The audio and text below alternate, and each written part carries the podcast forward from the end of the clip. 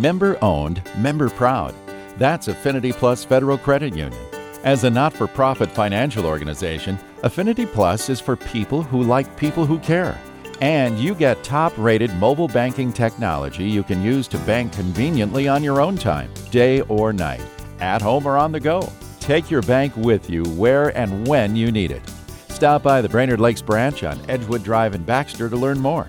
Affinity Plus is federally insured by the NCUA. Good afternoon and welcome to Community Focus at JJY.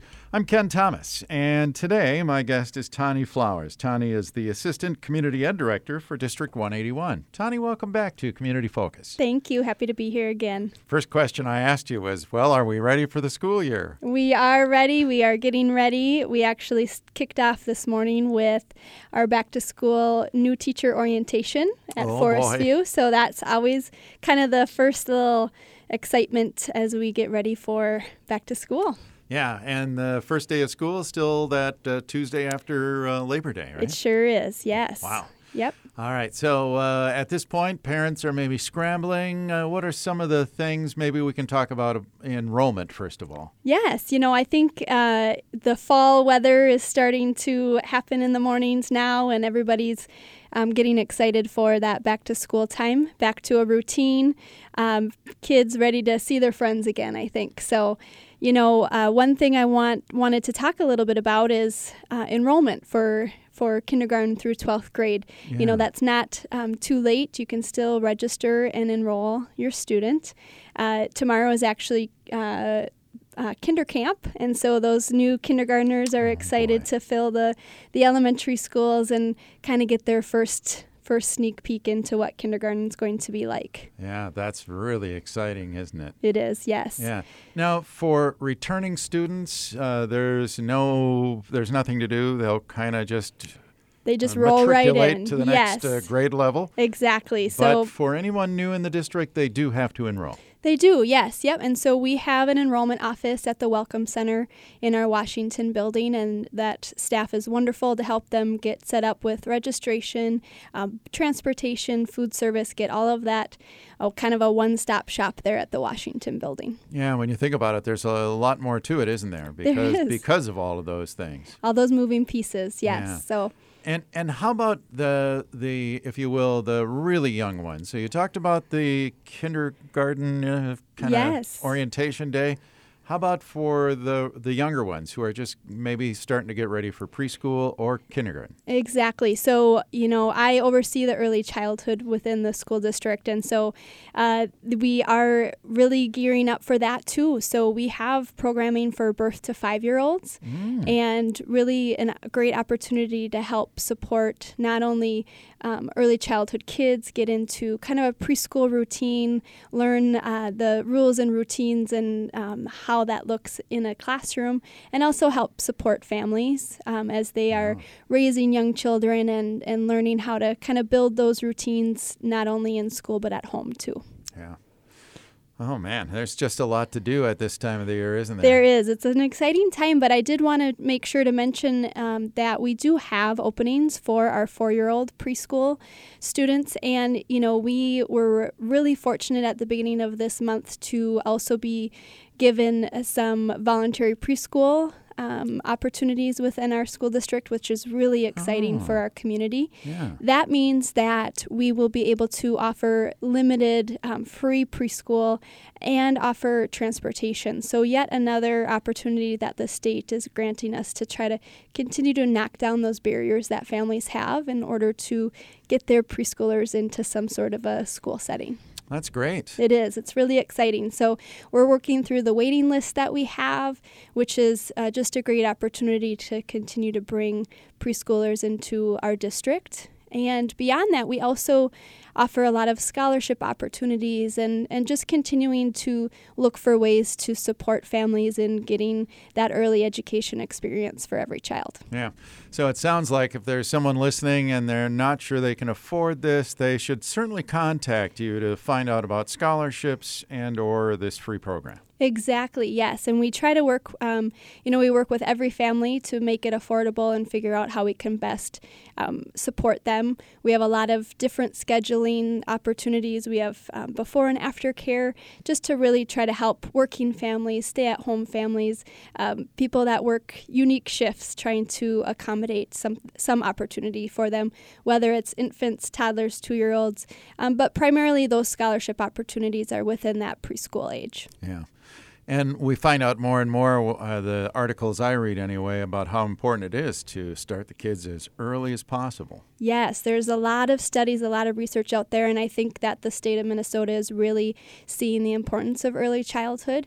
And, you know, we focus a lot on those pre academic learning skills, but yeah. primarily really looking at those social emotional foundations for every child, yeah. learning how to um, separate from their parents for a little longer extended time, learning how to kind of navigate making friends, interacting with other children their age, how to play, take turns, all of those things that really are setting them up to be successful as, as an elementary student as they get into bigger and more unique situations. Mm-hmm.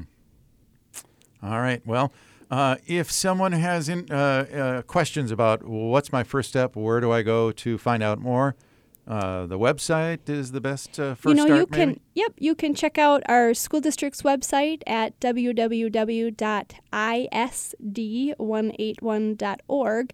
That will give you information about all enrollment across the, the district. If you're looking for specific early childhood enrollment, yeah. um, sometimes it's helpful to call our main office because there is so many unique opportunities and experiences that we can help support a family in.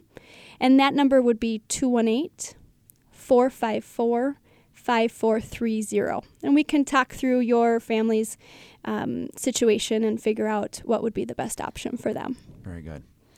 All right. Well, as we approach uh, the start of school, are there any important dates or things we should look forward to? Yes, there's lots and lots of dates. I'm sure everyone's trying to get their calendar switched over from summer to fall. Uh, I did want to mention early childhood screening, and that's an opportunity ah. for all three to five year olds in the state of Minnesota. And our school district provides that screening for free and that's for all three, four, and five year olds in our district. So it's important to uh, call that same number and schedule a screening appointment for their child as they kind of gear into the fall. And then, you know, overall the district has so many opportunities with within open house experiences for K-12. Those are kicking off next next week already, which is um, on uh, August 27th and 28th. So if they're uh, gearing up and switching into the next grade level, um, it's important for them to go meet their teacher. Some of them are switching schools, and so just to learn and navigate uh, within that school mm-hmm. so they can check that out.